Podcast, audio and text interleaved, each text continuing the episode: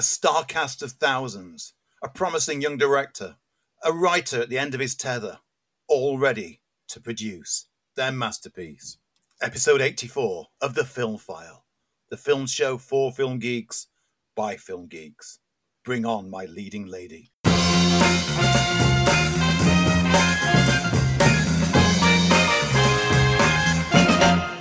Hello and welcome after that auspicious uh, intro to this week's Film File. I'm Lee Ford. And I'm Andy Meakin. And welcome to the film show for Film Geeks by Film Geeks. Andy, it seems like mere minutes since I spoke to you last. it's it's so strange how fast time flies. It yeah, it, it feels like I've spoken to you so much this week as well. I know. I've just got back from London and I'm a, about to go off uh, on my jollies again to go and see a friend of mine who lives um, in South Wales. And he was a, a, a music video concept uh, writer. He wrote the scripts for a lot of the music videos that, that really were the, were the introduction to music videos. So he did Ghostbusters and he did uh, a video killed the radio star and all those classic classic um, music videos so i'm i'm off down to south wales in a couple of days to spend a few days down with this friend of mine i've not seen him for a few years and especially not seen him due to covid and it has been i think 2018 was the last time i saw him so looking forward to that just got back from london we are going to be talking in our deep dive later about young frankenstein and the last time i was in london for pleasure not for work I went to see the musical version of Young Frankenstein. So there's a link. I'm getting there.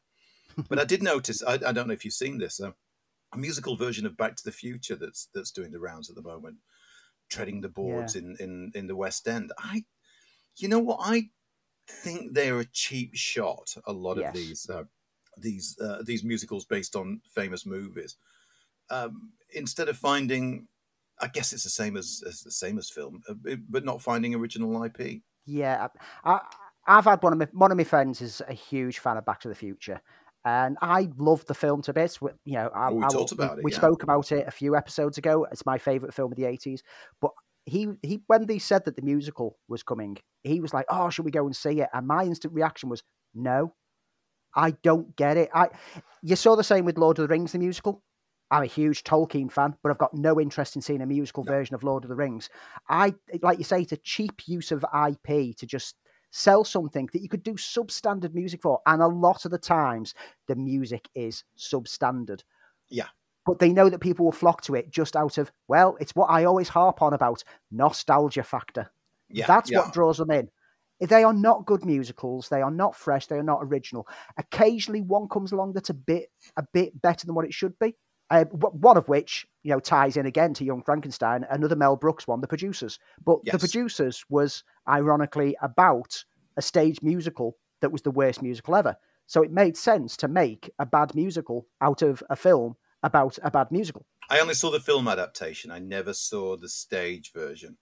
I mean, every, every other sort of theatre was based on a movie or based on Yeah. uh, a TV series. There was an Only Fools and Horses. I just kind of think they are are just cheap shots at trying to draw the public in. Now uh, we we talk about movies every week, and we know that movies are nowadays based on existing IP, so we can't be that much of a cheap shot.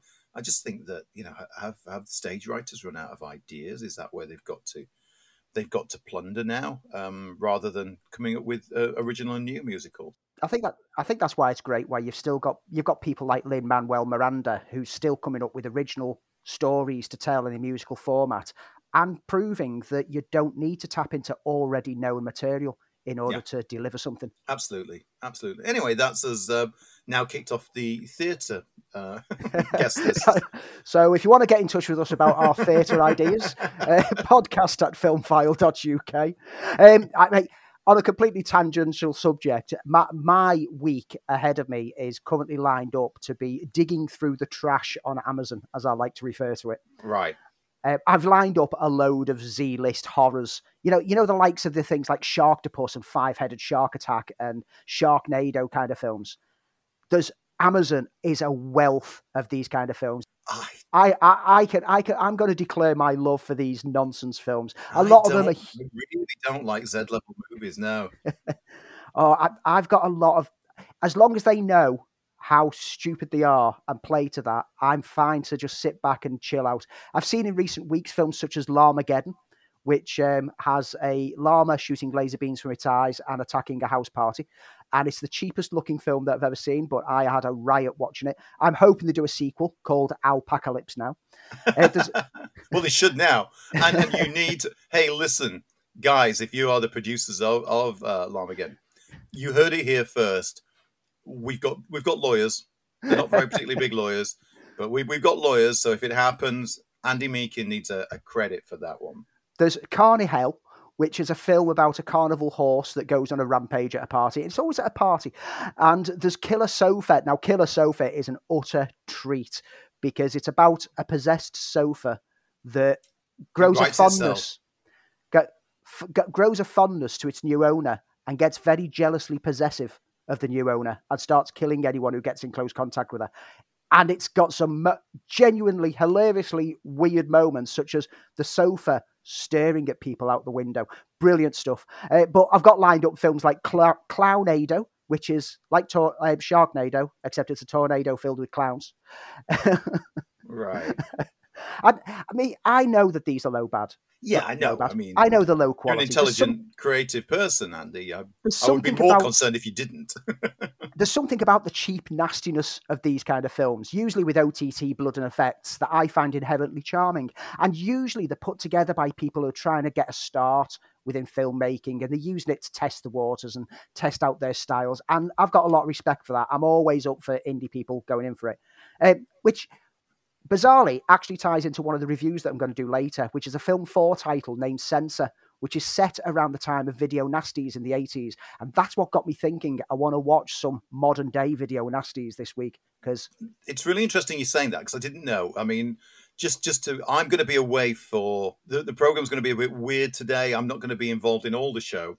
Uh, but I was just reading about about Censor um, before we started, before we uh, we started recording, and I was thinking that looks interesting. I remember that uh, as a as a period of history, and um, I remember the build up to it, and I remember the sort of it happening. So, yeah, that that uh, that already struck a chord for me as being a film that I wanted to see. Is that available? Can you tell me now before I? Uh... It's on limited cinema release this uh, uh um, at this current point in time. Mm-hmm. Yeah, I do fancy that one.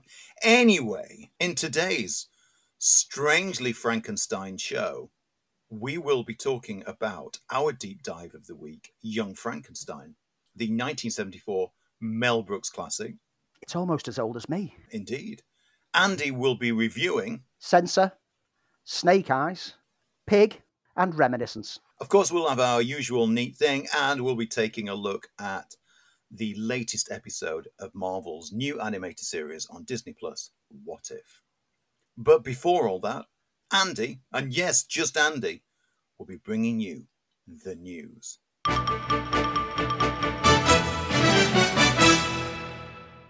So let's start with box office because it's traditional now. We do this every week. Uh, at some point, the box office will be stable enough that we don't feel that we need to reanalyze it every week, but it's still very much up in the air and there's a lot of analysis has to be done. So, Free Guy which is on its second release worldwide, retained its place at the top of the US box office this week. As we mentioned in previous shows, the drop off on box office recently has been a large 60 to 70%, with streaming options being blamed by many analysts for the huge drop off. Well, the Ryan Reynolds led film only got hit with a 34% drop off, which kind of backs up the debate over whether streaming hurts box office, as it clearly ran strong week on week because there's no streaming option there. So when someone says, wow, you need to see this film, and gives the good word of mouth, people can't just go home and watch it on TV. They have to go to the cinema.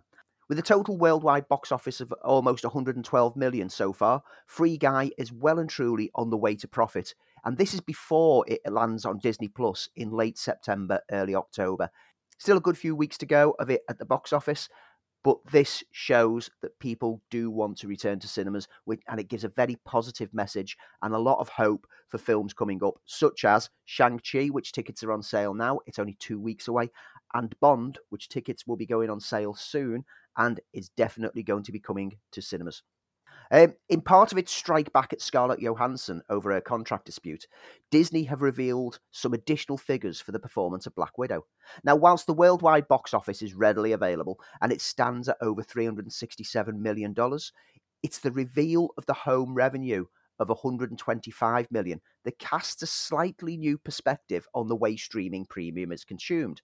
They revealed that on opening weekend it scored 60 million. So after a month on premium, it's basically doubled that figure, which highlights how top heavy the home market is and how, for films that cost 200 million or more to make, such as Black Widow, and need three times that to break even due to marketing costs, distribution, etc., streaming cannot generate the level required. As much as people might try to say that everything will be day and date going forwards, if it is, it will mean that budgets for films will have to be significantly reduced or subscriptions for these services will have to be significantly increased. And this is something me and Lee have spoken about before is there's too many subscription services out there that people will be forced to drop one or two of them. And that will then push people to move towards more unofficial channels, shall we say, for downloading and streaming their content, which is not what the industry wants because it gets no money. It's getting more and more clear how important the box office for even a limited two or three weeks is going to be in order for the industry to keep going the way it's going. There will be changes within the industry. We already know that the 90 day window has now dropped to 45 day window going forwards. That's one of the changes, but there'll be a lot of changes behind the scenes on how films are financed and how how stars, directors and uh, cast are paid because that's where the huge chunk of the budget is going. And if they're going to have to cut back somewhere, that's where it's going to be. The great Lord Feige, uh, he of Marvel, has been speaking about the future MCU projects whilst out doing promo for Shang-Chi, which, like I said, is only a matter of weeks away. Loki Season 2 development is well underway, and they hope to keep as much of the same creative forces who worked on the first season, although it's already been confirmed that director Kate Herron has moved on. Production isn't planned to start until well into 2022 or possibly 2023 because there's so many other shows that are already in the works. When asked about the next Avengers film, Feige said, I think we want there to be a reasonable amount of time from Avengers Endgame to start a new saga, which is already underway and already started. And then you need time, as you did in phase one, to build that saga before you start bringing everyone together. I mean, it's important to note that this current phase has a lot of new characters. You can't just suddenly crash these straight together in a big team up. They need to slowly develop them. And yes, they've got the Disney Plus TV shows in order to flesh out the characters more and more. But even though they're directly linked in to the films, Feige has said in the past that it won't be necessary to have watched the shows to understand the films. So they can't just straight away introduce Ms. Marvel on her TV series and then expect film going audiences to understand who she is. That's why she's getting introduced to the film audience via next year's The Marvels. So they've got to take the time, they've got to build up. So it's going to be maybe four years before we see a big team up. Could it be the Fantastic Four is the team up? Who knows? Um, in other Marvel news, Ironheart is set to debut in Wakanda Forever. Dominique Thorne will play Riri Williams in Ryan Coogler's currently shooting follow up to Black Panther. The character is a teenage engineering genius who reverse engineers an Iron Man suit in order to build her own version. A Disney Plus series is already in the pipeline, but the character will make her debut on the big screen instead. Anthony Mackie has closed a deal for the next Captain America film. He took the mantle up in Falcon and Winter Soldier uh, series on Disney, and if you've not watched the series on Disney, again, you've already got that gist at the end of Endgame when he was handed the shield that that's where it was leading. So you're not really missing. See how they're, they're making it so you can watch just the films? It's clever. This Feige is clever. And he will continue the role into the movies following in Steve's footsteps. Malcolm Spellman and Dalan Musson are scripting, while Kari Skogland is going to direct.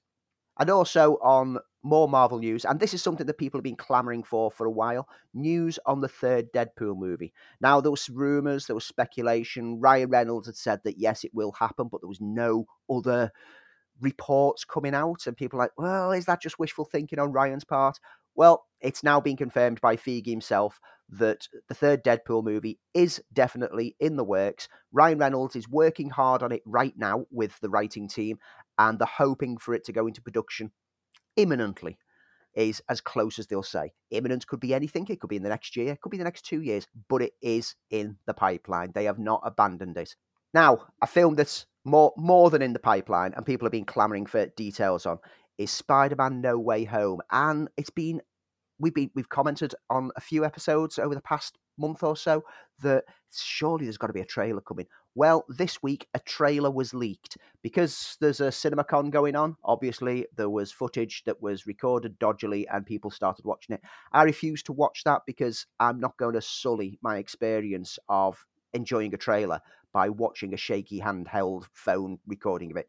Well, in what was likely a reaction to that leak, Sony dropped the full version officially. I still maintain that they intended to release the full version of the trailer tagged onto the front of Shang-Chi in two weeks' time. But this leak has forced their hands to drop it early. So check online, find it, and get it watched because it's quite a stunning trailer. The trailer teases a lot and it looks to be a packed adventure.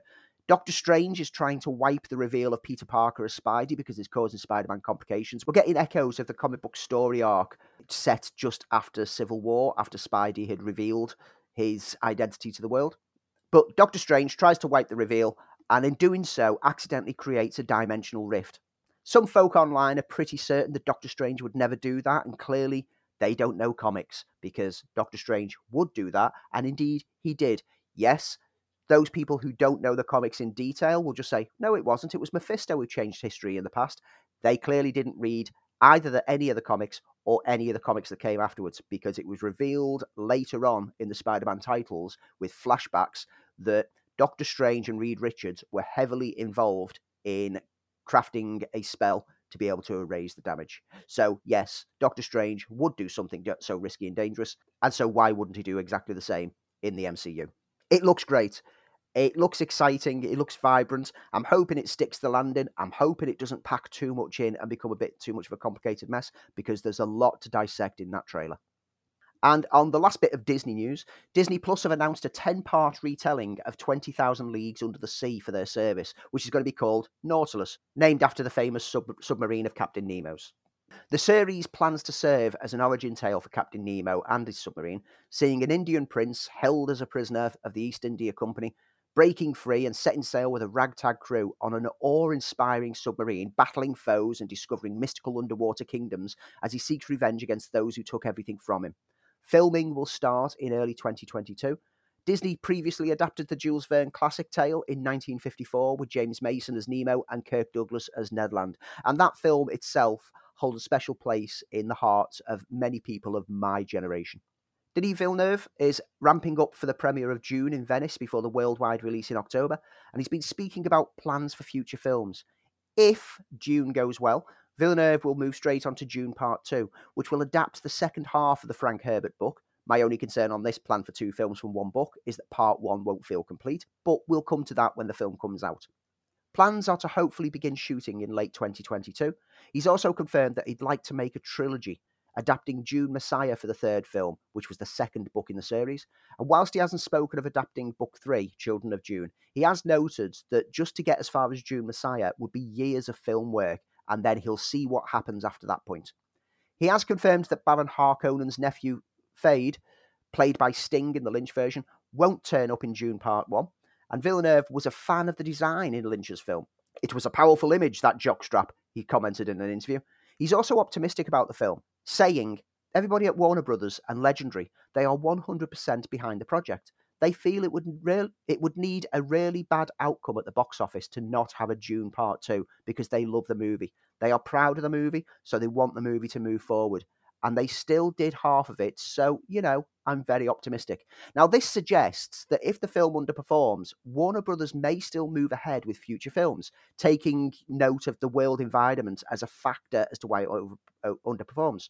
If it totally bombs, however, complete box office disaster, that will be a different story. It does look like Warners don't want to lose Villeneuve. They've clearly lost Nolan, they don't want to lose Villeneuve, who brings the similar kind of vision and a similar kind of aesthetic to his films. Even though Villeneuve has been very outspoken about the move to HBO Max for the film. It's clear that they're still very supportive of him as a director and his passion and his project. So, fingers crossed, we'll at least get to see Dune Part 2 go into production.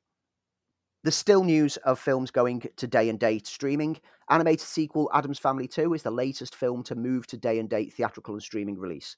The film will launch on October the 1st, and the shift is cited to be due to many cinemas insisting on Vax cards for entry due to the rising Delta variant, combined with the fact that kids are still unvaccinated for COVID 19. This gives families the option to stay at home and follows last year's Bill and Ted Face the Music that made a profit as a result. Now, the difference between these films and, say, Shang-Chi, Bond, and Dune is budget. Those three films cost much more than films such as Addams Family 2 and so need the type of revenue, like I said at the head of the news, that is generated by cinema box office before going to streaming. Lower budgeted fare can thrive on streaming as the revenues are much less. So if you're one of those who harp on about streaming being the future without knowing the financials, there it is in simple terms. If a film costs less than 100 million to make, it can thrive on home release. If you want the future to be everything goes to streaming on day one, be ready to not see large blockbusters again or expect a hike in the price of the streaming rentals. DC News and a Black Canary film is in the pipeline. Spinning off from Birds of Prey, Misha Green, who crafted Lovecraft Country for the TV, is currently developing the film for HBO Max. Jurnee Smollett will reprise her role as Dinah Lance or Black Canary, and Smollett previously worked with Green on Lovecraft Country, where she played a lead role. The character, for those who didn't see Birds of Prey, has a metahuman ability of supersonic level screaming. The project is still in the early stages, and Green is also busy developing several other projects, including J-Lo action thriller The Mother and the Tomb Raider sequel. So when it'll actually go into full production is a little uncertain, but at least it's on the way, and at least it shows that the DC have a commitment to fleshing out the DCEU with some of the lesser characters. We already know that there's a Blue Beetle series in production, and this will be spinning off from Birds of Prey. Birds of Prey was seen by many as being a bit of a flop, and it was unlikely that anything would spin off from it. But I'm so glad that they are keeping the casting and they are taking the characters in other directions. Maybe we'll get to see some of the others come back into the fold. Brief news about Wes Anderson's next film, which we've mentioned multiple times that we know nothing about except for the casting. And over this past week, more names have been added to the cast list, including Bryan Cranston, Hope Davis, Jeffrey Wright, and Liev Schreiber. Basically, at this point in time, I'm expecting everyone in Hollywood to start working with Wes Anderson on his next film. Fast and Furious 10, or as I'm calling it, Fure 10 Us, or Fast 10 Your Seatbelts, will open on April the 7th, 2023. The currently penultimate chapter, and I say currently because I'm pretty sure on the seventh film they said that the ninth film would be the last. And then on the eighth film, they said uh, the tenth film would be the last. But then when they made the ninth one, they said that there's going to be an eleventh film. So I, I, they're going to keep doing these. They're going to keep going. As long as you keep going and paying your box office, they're going to keep making them. Anyway, this currently penultimate chapter will be directed by Justin Lin, who gave us numbers three, four, five, six, and nine. And obviously, regulars Diesel, Tyrese Gibson, Sung Kang, Chris Bridges, Jordana Brewster, and Michelle Rodriguez will return. It's uncertain at this point whether John Cena will return, but we do know that The Rock won't be back. He's been very vocal about how he's not returning, but he is going to return for the Hobbs and Shaw sequel. In addition, Fast 9 gets a home release in September with a director's cut which has adds 5 minutes of extra footage into the already overblown, overbloated film. It's pro- probably a way to bolster the somewhat diminished returns of the box office caused by the global situation right now, even though Fast 9 was one of the best performing films of this year it still was a far cry from what the previous Fast series films did. And to round off, a biopic about Gene Roddenberry is in the works. Covering his life before and after creating Star Trek, it will cover his surviving two plane crashes and events leading to his death in 1991, just as The Next Generation was becoming the most successful sci fi show of all time. Roddenberry was a World War II Air Force pilot and then a Pan Am pilot before he joined the LAPD, as well as becoming the guy who created a sci fi show that pushed for diversity and challenged societal issues through celebrated episodes. As a huge fan of Trek, I'm extremely interested in seeing how this pans out. And it's coming from the actual production company that is owned by the Roddenberry family. So expect it to be a bit of maybe a bit of a puff piece, but hopefully a detailed and in depth one that shines a spotlight on part of his life that maybe people weren't aware of. And that, ladies and gentlemen, is my news. Still with us, still enjoying the show? Glad to hear. And if you're a fan of the show and you didn't realize that you could subscribe, then just head over to your favorite podcast platform and subscribe to the film file. And when you've subscribed, hit that like button because Andy and I are building a secret empire of mutant ants, and your contribution helps us to take over the world. If you want to know more about secret invasion plans and giant ants, then you can also find us on you can sometimes find me on Twitter at filmfile at filmfile UK. you're still you're still falling out with Twitter since last week's show. It's it's kind of calmed down over there, but it's no doubt going to flare up at some point.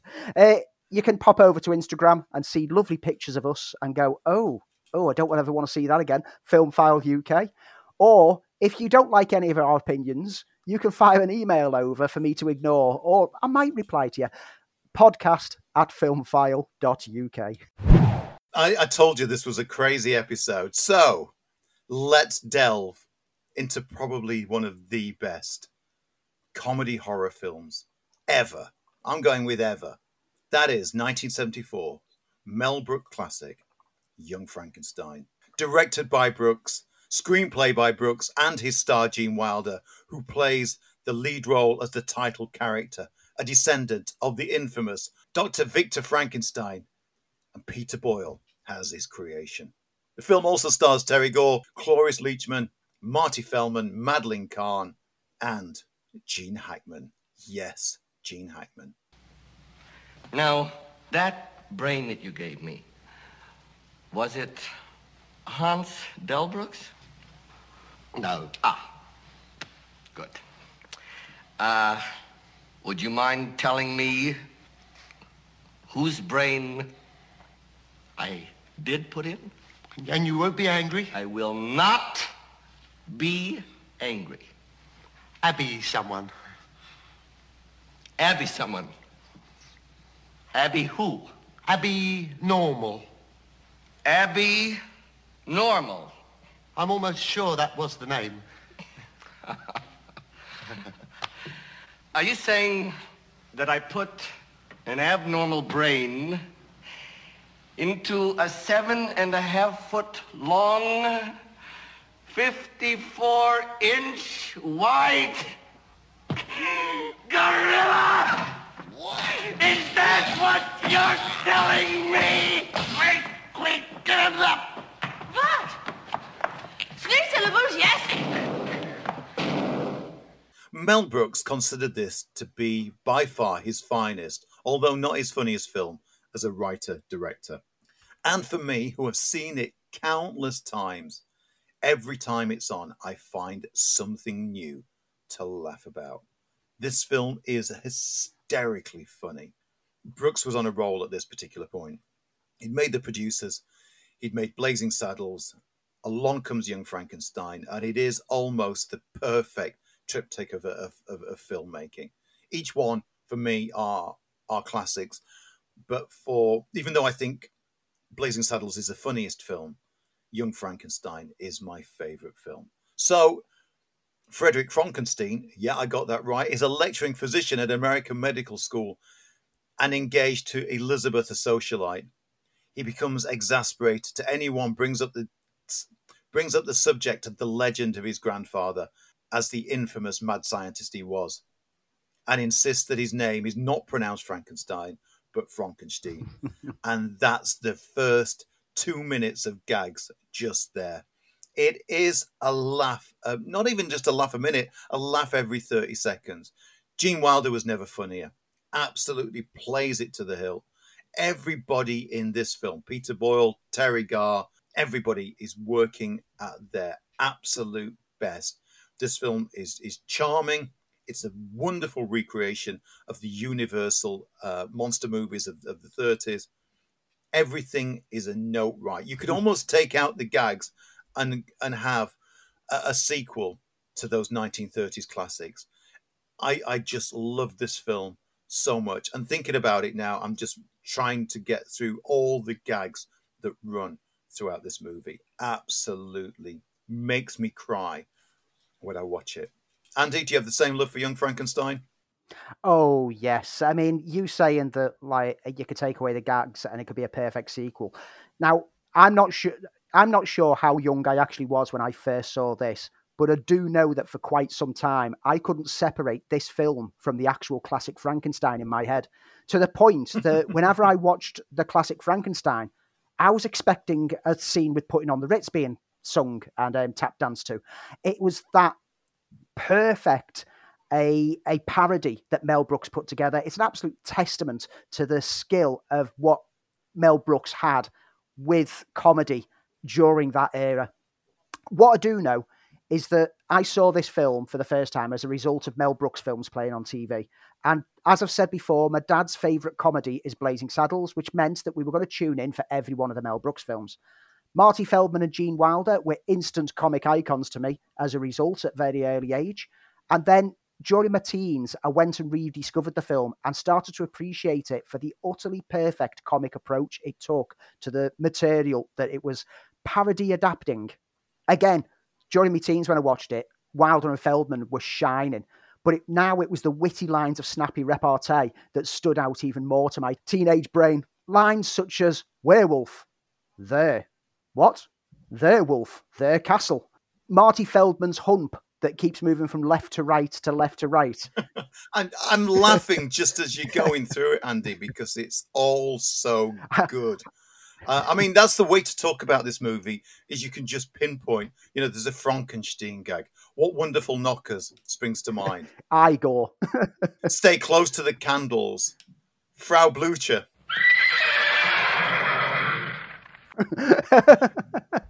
Everything just hits. It's you know when a, a comedy is great, and there are certain comedies that that stay with you because you, as soon as you get on a roll, you quote them, and this is so quotable from the first two minutes of this movie to the close before the credits.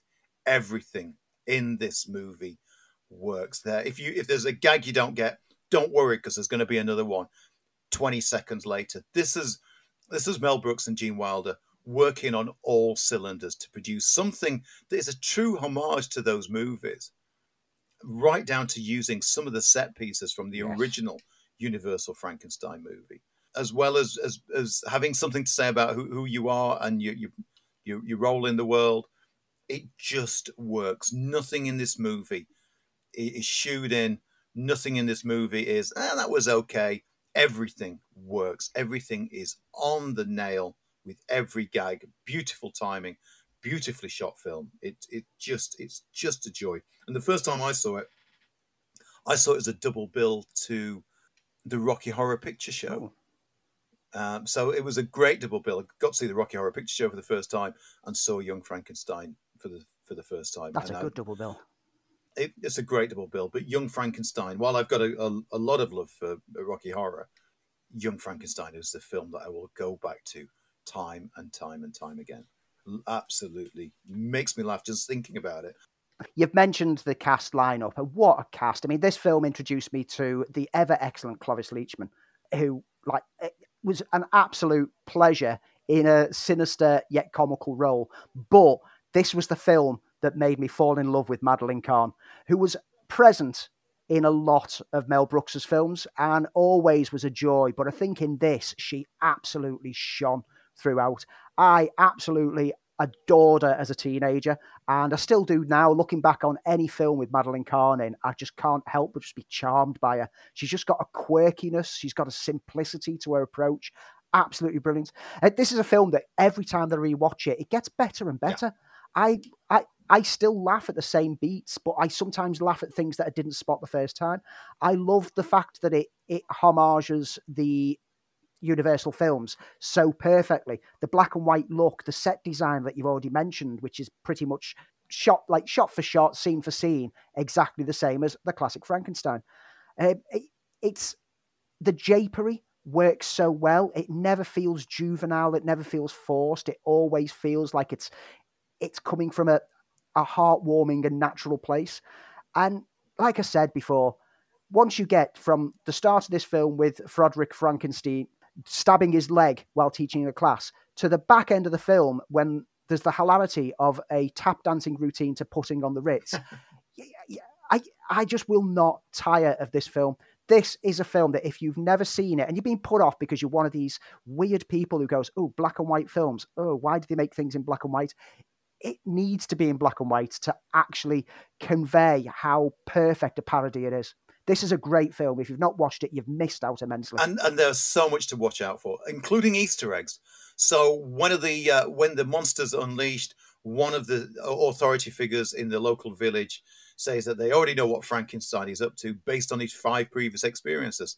This is a reference to the five Universal films uh, that, uh, that, that that were made about Frankenstein: Frankenstein, Bride of, Son of, uh, Ghost of. Marty Feldman added his own comic twist. Marty Feldman, what a genius performer.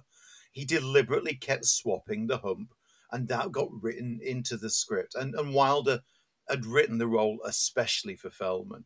And even the line, Igor's line going, Walk this way, master, is the inspired the song Walk This Way by Aerosmith, apparently. I don't know if that's true, but I'd like to think that it actually is. It, it's it's it's a beautiful film. It's beautifully shot. It's it's a proper movie, and, and you think of some of the gag movies now where they are gag after gag. What this has, apart from heart, is that the gags work because it's not just a, a rambling tick list of, of jokes. Mm. It, it's it's a well thought out, well crafted, uh, beautifully made movie in its own right with with love of, of, of a genre. It doesn't. It never it, it, it, never throws the, the genre uh, under the tracks. It's it's a love letter to those movies. It's, it's the story came first. Yeah, the story came first, and the gags came from the story. That's what makes it work. Is that it? Like you say, it's not just a collection of sketches or just puns. It's a story that's funny. Yeah. And that's Young Frankenstein. Andy, where can we find it? At this present time, it's not available on streaming services. It does pop up on BBC quite frequently, so keep an eye on BBC iPlayer at any point in time. If not, you can go and buy the physical Blu ray out there or rent it or purchase it on all your streaming services. As I mentioned earlier, I'd seen the live stage show, which I'll, I'll just mention very quickly. It's okay because it's um, it was co-written by Brooks, so all the gags are in. I don't know if it was a performance I saw or or the stage show itself, but it felt it felt tacky and felt a bit cheap. It was funny, yes, don't get me wrong, because you know you've got the blueprint of of Young Frankenstein, but you know what? Mm, didn't love it. So Andy is going to give you his huge list of reviews. Oh, and this is going to be some list. And so with Lee away, it gives me free rein to go through as many reviews as I can get through in the short space of time that we've got left of the show. And I've seen a wealth of films this week. So let's get the ball rolling. First up, we've got Pig. I'm looking for a truffle pig. Someone stole her. I don't understand. Tell him who you are. You made the right choice being out there in the woods. There's nothing here for you anymore. There's really nothing here for most of us. Buy yourself a new pig. Now, in Pig, Nicolas Cage, yes, that Nicolas Cage, plays Rob Feld, a former chef who's become a reclusive truffle farmer, hunting for truffles with his prized foraging pig. However, one night he's assaulted in his cabin and his pig is stolen and he sets off with the help of his buyer, Amir, played by Alex Wolff, to get his pig back. This task sees him return to his old grounds, where his name meant something, and he works through the underworld of a crime to get his pig back.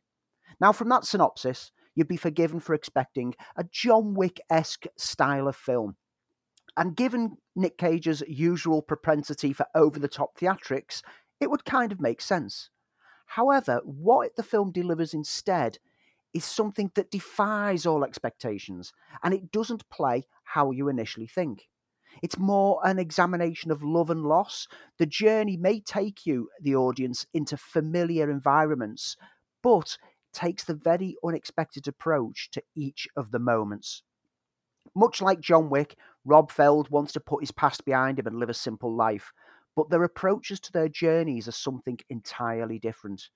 Cage himself, usually very over the top, as mentioned, is unusually reserved throughout and shows a level of dramatic acting and emotion that we've kind of forgotten that he's capable of. He may be the joke to many these days who sneer at the plethora of films that arrive each year with his name on them, but in this film, he reminds us of the great actor that he can be.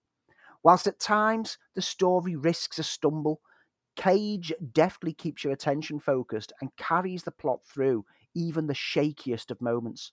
This is a treat of a film for those who want something different, something unexpected, and something a little more intimate and engaging than your usual revenge thrillers. On the big screen this week is Reminiscence. You're going on a journey through memory. All you have to do is follow my voice. Nothing is more addictive than the past. People don't just vanish. How much did you really know her? You think you want answers? You don't. Where is she? a sci fi neo noir from Lisa Joy, who gave us the TV series Westworld. However, it is quite clear after watching it that this is the Lisa Joy who gave us season three of Westworld and not the Lisa Joy who gave us the ever excellent season one. Hugh Jackman, Thandie Newton, and Rebecca Ferguson feature in this tale, which is set in the not too distant future, in a world where the sea levels have risen due to global warming and the harsh sunlight of the day means that people now conduct all their normal activities overnight instead. A private investigator in this world, named Nick, who is played by Hugh Jackman, uses an advanced technology to tap into the memories of clients and uncover clues.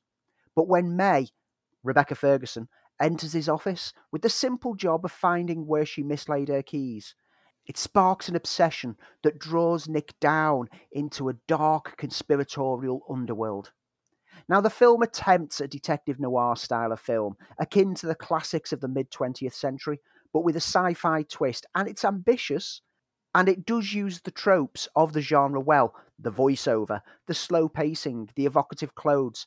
The visual style is slick and atmospheric, and you cannot flaw the production design. However, the story itself is unengaging. Yes, it riffs on the ideas that we've seen done before, but they've been done so much better before. The clever aspect of sci fi memory doesn't really offer anything new to the tale, and the characters are all stereotypes of the detective genre. Indeed, the setting of the near future is superfluous to anything that's actually going on. This could have quite easily been set in the 1920s, 1930s, 1940s, that era of film noir, without changing anything in the in the actual film. At a little under two hours, the film more than outstays its welcome, and the whole tale would have made for an intriguing short film or an episode of a Black Mirror style of anthology show. Indeed, when Nick puts people into sleep for their memories extraction, he uses a Twilight Zone inspired introduction words to lull them into their trances, which only serve to make me go, ah, this would have made a good Twilight Zone episode. Sadly flat and ultimately disappointing. Despite the star presence and the skilled hand crafting it, this is a film with memory retrieval as a focus point that is quite ironically one that I will barely remember in future and have no desire to revisit the memory of. Now, on the big screens this week, but it might not be there for much longer given how it's performed, is Snake Eyes G.I. Joe Origins.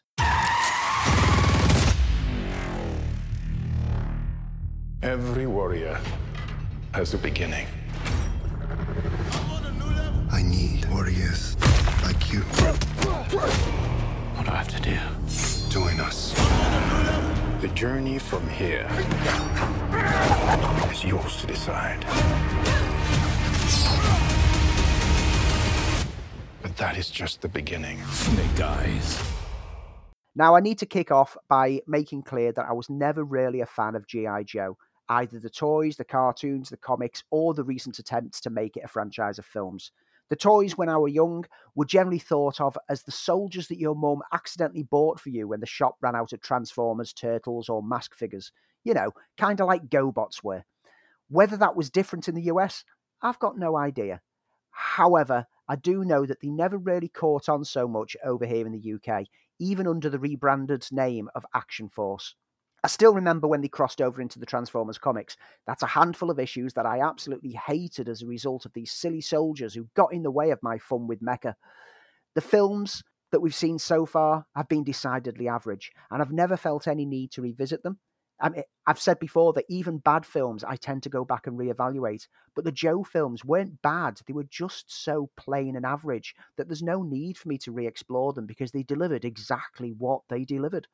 All that said, I began watching this latest attempt, hoping that it be uh, give me a reason to care and hopefully sparking some life into the franchise with an origin tale about one of the popular characters in the series, the fan favourite, the black clad ninja Snake Eyes. His backstory, shrouded in mystery throughout the cartoon, comic, and other materials over the years, this film had a chance to explore some intrigue and maybe show why he keeps his face covered. In the old lore, it was apparently due to disfigurement on an early mission that we never saw. It would also, due to the nature of the backstory, be a chance for some cool martial arts fights, surely. Orphaned when his father is killed by an agent of Cobra, the young boy who keeps his identity secret behind the name Snake Eyes grows to be a fierce martial artist and swears to bring vengeance on those who killed his family. He joins a ninja clan with intention to betray them and steal a mystic gem for the Baroness and Cobra in order for his father's killer to be handed over. But he starts to doubt the path he took in this extremely formulaic and bland tale that does absolutely nothing new. There is, however, as expected, plenty of action. Maybe too much action. From martial arts fights to gunplay to high speed chases to mystic fire wielding, barely five minutes goes by without some form of action sequence. And sadly, it's also flatly directed and edited so poorly that there's no thrill. And it all becomes so gratingly dull as a result. I ended up kind of blanking out whilst another action moment played out with no real consequence to the story until it got to the inevitable plot exposition in between. And trust me, this is a film which, in between action, drops in such terrible dialogue exposition to move it to the next action moment as quick as possible. One of the biggest problems that the action has, and this is a problem that many prequels have, including films such as Solo, is that there's no peril to the characters. We know which characters are going to live to the end of it because we've already seen the the film set afterwards. And throughout this, every fight scene is like, well, you're not going to die, you're not going to get injured, you're not going to die, you're not going to get injured, because all of them are destined to survive. The biggest shame in all of this film is that in amongst the names of cast members that I really don't care about is Samara Weaving, whose recent recent offerings in recent years have been an absolute pleasure. And her great rise to prominence has now been bogged down by this pointless role in this film that risks dumping her back down just as her star is on the rise. It's a two hour origin film that finishes with an attempt to tease future films because that pays off so well every time that films do that, doesn't it? And which also does a solo and feels that we need some cunning reason for his name. His father's killer, in this instance, uses loaded dice to give people a chance to live or die, and the dice roll as snake eyes. So he chose to name himself after something that caused a family member to die, which is normal, I guess. I mean, this would make sense if his father's killer was called Snake Eyes, but no, it, it makes no sense at all. Maybe it's now time to accept that G.I. Joe will never be a big screen franchise. It's performed poorly in the US and already gone to streaming, and it's not been doing well in the UK so far. No matter how much producer Lorenzo di Bonaventura loved the toys as a kid, they're just not that relevant to audiences today, and it's about time that he just hung up his obsession with them. If you really want to suffer it, G.I. Joe, Snake Eyes should be showing at cinemas near you right now. Now, Censor Censor is a film set in 1985 during the peak of the video nasty era of VHS, when the media was pointing fingers at the home video as factors in brutal killings and general crime rates.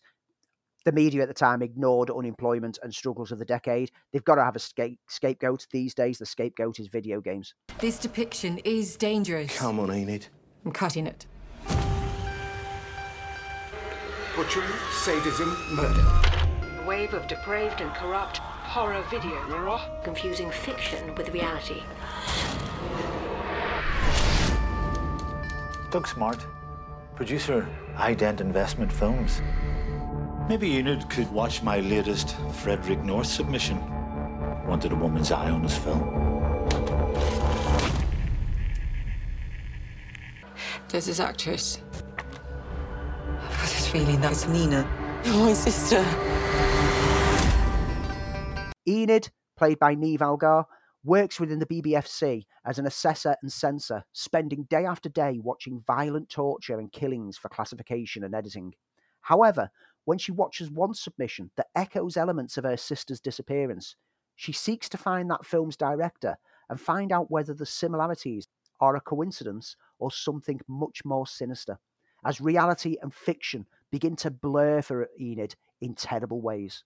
Censor emulates the era that it's set in, and even the film techniques used at the time are used within this film, which makes it an uneasy watch, but for all the right reasons. It's very subdued, but with occasional glimpses of shockingly graphic violence. The film is less a full on horror and more a psycho study of the character of Enid. Algar is magnificent in the lead role, very unassumingly serious. Her descent into darkness is made all the more chilling as we see her lose herself into her blurred memories of the past. Support cast comes from a variety of faces that you'll recognise from TV and maybe backgrounds of films, even if you can't quite place them, including the ever great Michael Smiley as film producer Doug Smart. Censor explores the debate of whether watching violent content actually makes for violent people, in what, on initial viewing, appears to suggest that maybe it does. But then, as you're left thinking about the film, you realise the subtle nuance in the manner that it played, and it convinced you, as the press and media did back then, that it was the case that watching violent content would make violence, but it's not really the case.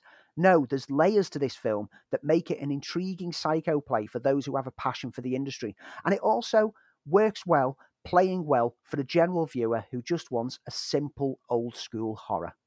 Over on Netflix this week, Sweet Girl landed, which is an action revenge thriller with Jason Momoa and Isabella Merced. My wife was supposed to start a new medication. The company that makes the drug pulled it off the market. Paying competitors to shell generic brands of drugs? That is immoral. Our next caller is from Pittsburgh. If my wife dies, it's your death sentence. I can help you get justice for what happened to your wife. Who's that? Local family gets ravaged by big pharma's greed. We could blow this thing wide open.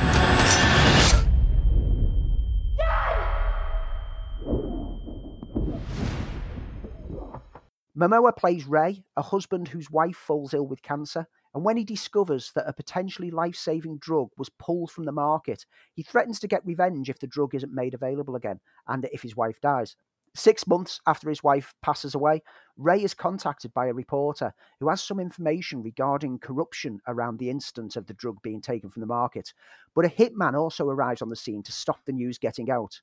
Ray must seek revenge, uncover a conspiracy, all the while protecting his only remaining family, his daughter, Rachel. Cliche riddled and not as clever as it thinks it is with a plot twist in the final act, Momoa still gives his all and is still a pleasure to watch, and Isabella Merced as Rachel stands out fantastically. But the film itself is bogged down with dumb plotting and action that is very generic. What could have been something more emotion fueled and heartfelt ends up being just another very plain and average action piece from the Netflix library.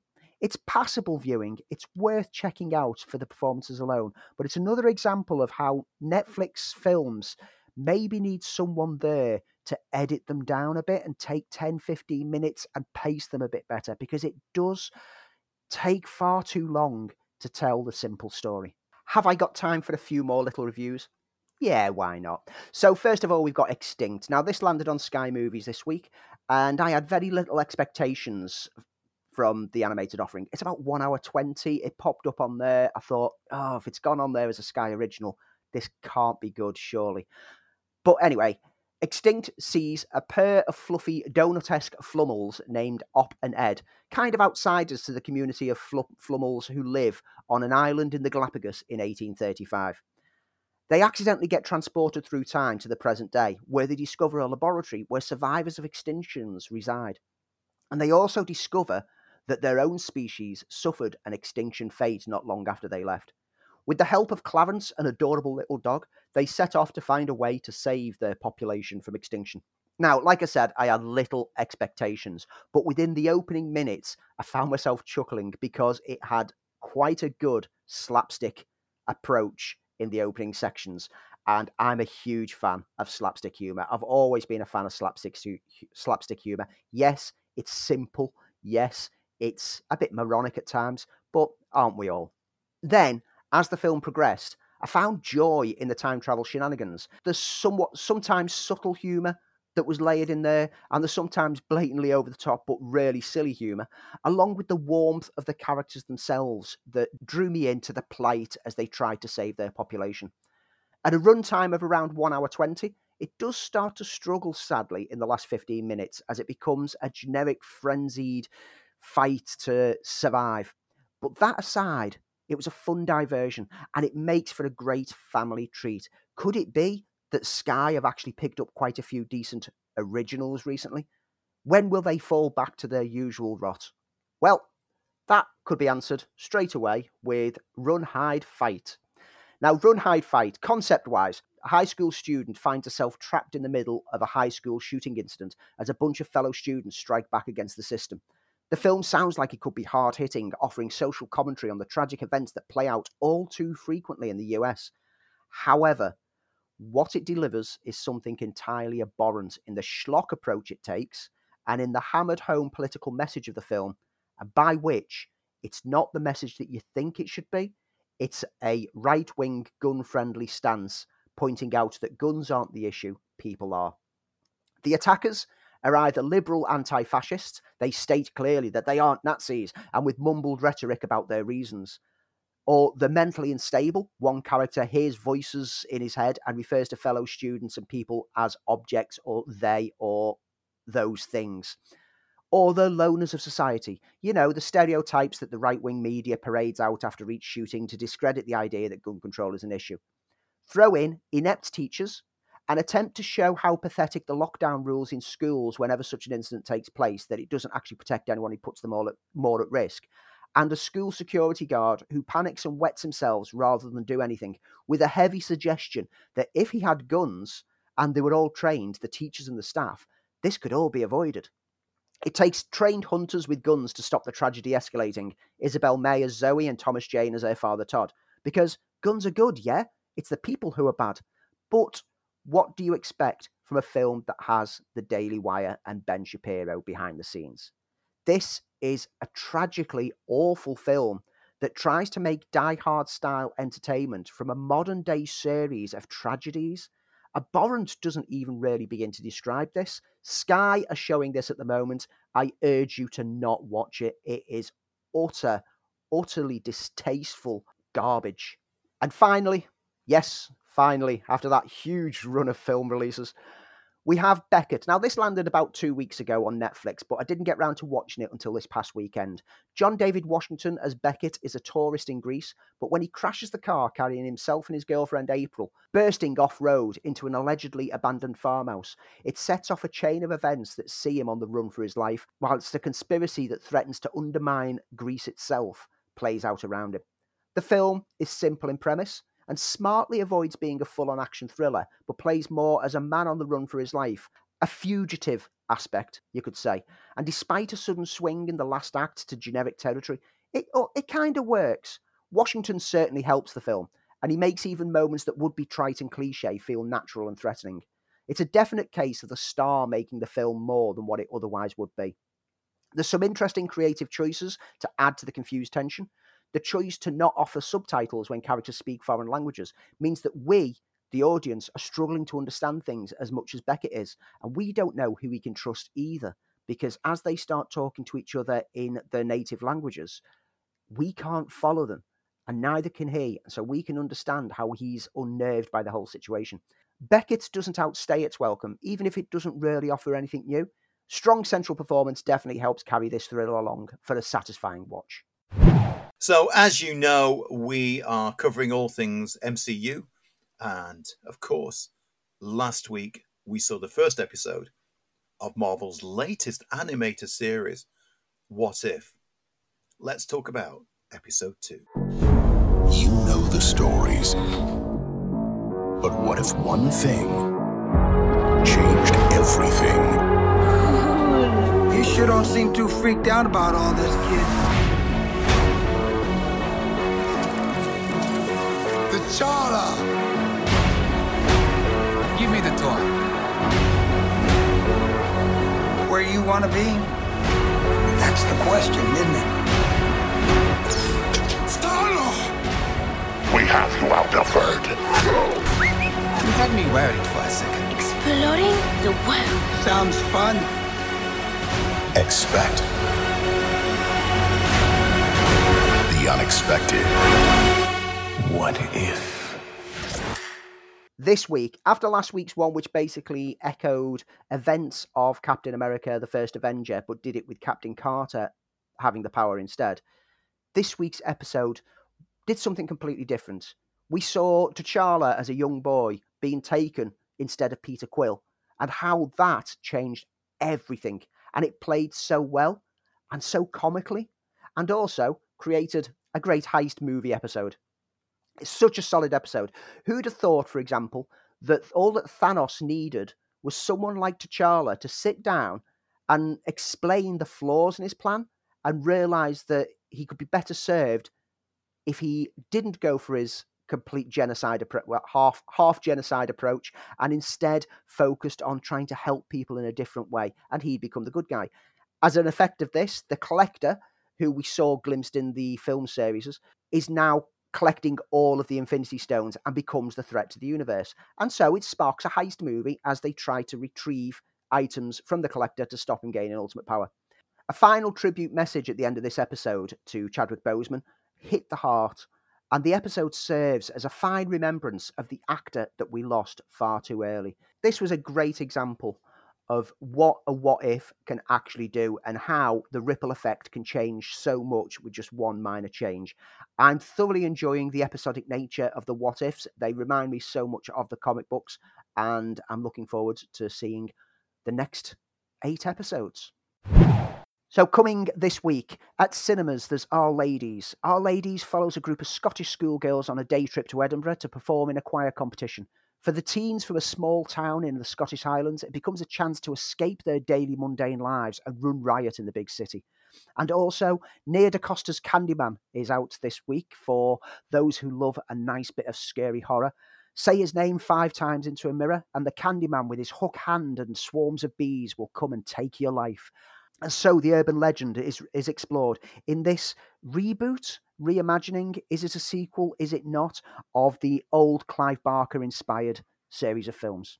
On streaming this week, Now TV and Sky, there's a chance to catch Wonder Woman 84. I enjoyed it, Lee not so much, but it's well worth checking out for vibrant visuals and more superhero action, more in tone with your old school Superman than with your modern day Man of Steel. Tom and Jerry also lands this week. One definitely for the younger audience. Adults will find very, very little to actually appreciate within this film. And also Dreamland, which sees Finn Cole and Margot Robbie in a film about a guy who dreams of escaping his small Texas town when he runs into a wounded bank robber played by Margot Robbie. Torn between claiming the bounty on her and his attraction to her, he must make a decision that will impact the lives of everyone he's loved. Over on Amazon, there's more heist going on with Freddie Highmore and Famke Janssen in The Vault. And of course, over on Disney Plus, tune into What If this week because why not?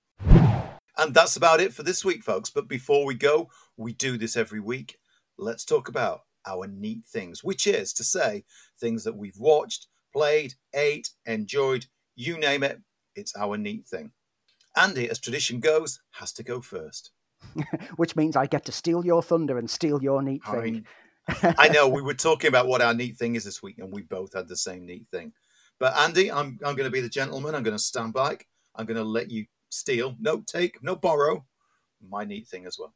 So I've mentioned previously on the show how much of a huge Fantastic Four fan I am. I mean, I'm not talking about the films because the films to date have been middling or bad.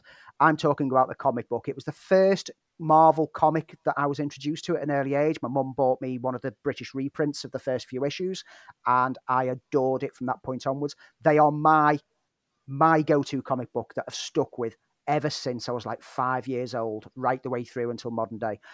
And in recent years, it's been up and down. I mean, because they went by the wilderness for a while, but then they came back with Dan Slott at the helm. Now, Dan Slott and me have a history. You've not always been friends, have you? No, uh, I for, I didn't like what he did with Spider Man. I don't feel he got a handle on the character. He tried to be too different and change the character's aspects too much. He turned him at one point into a junior Iron Man, which clearly influenced the modern films, which I'm getting a bit tired of. Um, so I was worried when he'd go back to when he'd take over the Fantastic Four.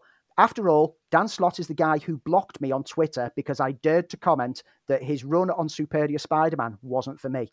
He was that ridiculous that he blocked me for just simply making a comment. So it was with hesitation that I started reading his run, and I loved it. It was clear that he has the love for the characters that I had. It's clear that he remembers the era that I remember. And as his run's been going on, I've fallen more and more in love with it. Now, I'm three months behind because I'm reading it through Marvel Unlimited. And all I've got to say is that all the intrigue that he's adding on is just really, really gripping me. I can't wait for the next issue to land because we've seen visions of the future where we find that Ben Grimm beats Reed Richards to death because Reed did something that was unforgivable and all the mystery of what could separate this family, this friendship, and split them apart in such a way. And the characters themselves in denial that this could ever take place. But all the time, there's the worry that like something could lead this way. I feel that I'm starting to see the start of where these events are going to come from playing out in the background at the moment. But I'm, he's layering so many different things in, and the Fantastic Four has gone from being about five years ago, it was okay when Straczynski was writing it, but I don't think he quite tapped into the characters. Slott has tapped it into the perfect cosmic silliness, craziness, but family aspect that the Fantastic Four always should be. Plus, the Baxter building is back. Thank you. The Baxter building is back. You can't have Fantastic Four without the Baxter building, as far as I'm concerned. If you've not read the Fantastic Four in recent years, jump on it. Either subscribe to Marvel Unlimited and give yourself a free rein of everything that Marvel ever wrote, or just go and collect all of Dan Slott's run in the graphic novels. They are well and truly worth exploring. I was about to agree with you, Andy. Uh, I've thoroughly enjoyed this run of the Fantastic Four. I intermittently have collected it, depending on the creative team is. Now, the Mark Waid run was good, mm. um, but this one does exactly what that did to, to, to the highest degree, which is make them a family again and as a family, that's what you enjoy. It's it's got a lot of humor that the Fantastic Four should have. I don't think it should be a dour book. The Fantastic yeah. Four. It's colourful. Um, it, it's it's it's a family drama. It's a science fiction book. It's an adventure book. It just hits all the right beats. And the, the last couple of issues with Doctor Doom's wedding has been really really fun. And my neat thing for this week is staying in comic territory. Uh, it's part of DC's digital run, and every now and then they've had sort of tie-ins. They've had a tie-in to Batman '66, which followed the the comic adventures of the Adam West Batman. The new book that they've just released, and this also ties into a Superman title as well, is Batman '89, which is a direct sequel to the Michael Keaton Batman, and and this is in light of uh, the announcement that Michael Keaton is going to be in the in the Flash movie. So what it does is it imagines what happens after those first two movies, as it's written by Sam Hamm, who wrote the script for, for Batman and the first draft of Batman Returns. It feels and looks like Keaton's Batman. It's the same body armor. It, it's it's Keaton under the mask. It's a real throwback and and just captures that Tim Burton vision of what Batman is, the the gothic nature of of, of Gotham City uh, in in all its glory. At the moment, they are starting with imagining what would have happened if they'd have carried on and Harvey Dent, played by Billy Dee Williams, becomes Two Face as opposed to um, who was it? it was Tommy Lee Jones. Tommy Lee as Jones. opposed to the Tommy Lee Jones, which happened uh, in in the Val Kilmer version. So they're really well done, and, and by having Sam Hamm write the write the, the scripts for them, it feels as though they are absolutely tying in to to the nature of those movies. And I love the first uh, Tim Burton Batman movies, uh, especially Batman Returns. I love the design of, of, of Batman. I love the idea that sort of carried on being body armor, uh, and and I always also loved Keaton as uh, uh, uh, as Bruce Wayne and, and Batman, and it made sense for Batman to have body armor if he was if he was Bruce Wayne. So it all ties in. It's wonderfully done. Great painted cover on the first issue. That is Batman 89, written by Sam Hamm and penciled by Joe Quinones. Well worth it. And I'll tell you about the Superman 78 series as well, which is a reimagining of Superman with Christopher Reeve still in the main role. Ooh. And that's it for this week. As ever, thank you for joining us. A bit of an odd show this week. We will see you again next week for more Film File. Andy, take good care of yourself. And Andy, he would have an enormous Schwarzenegger. Well, that goes without saying.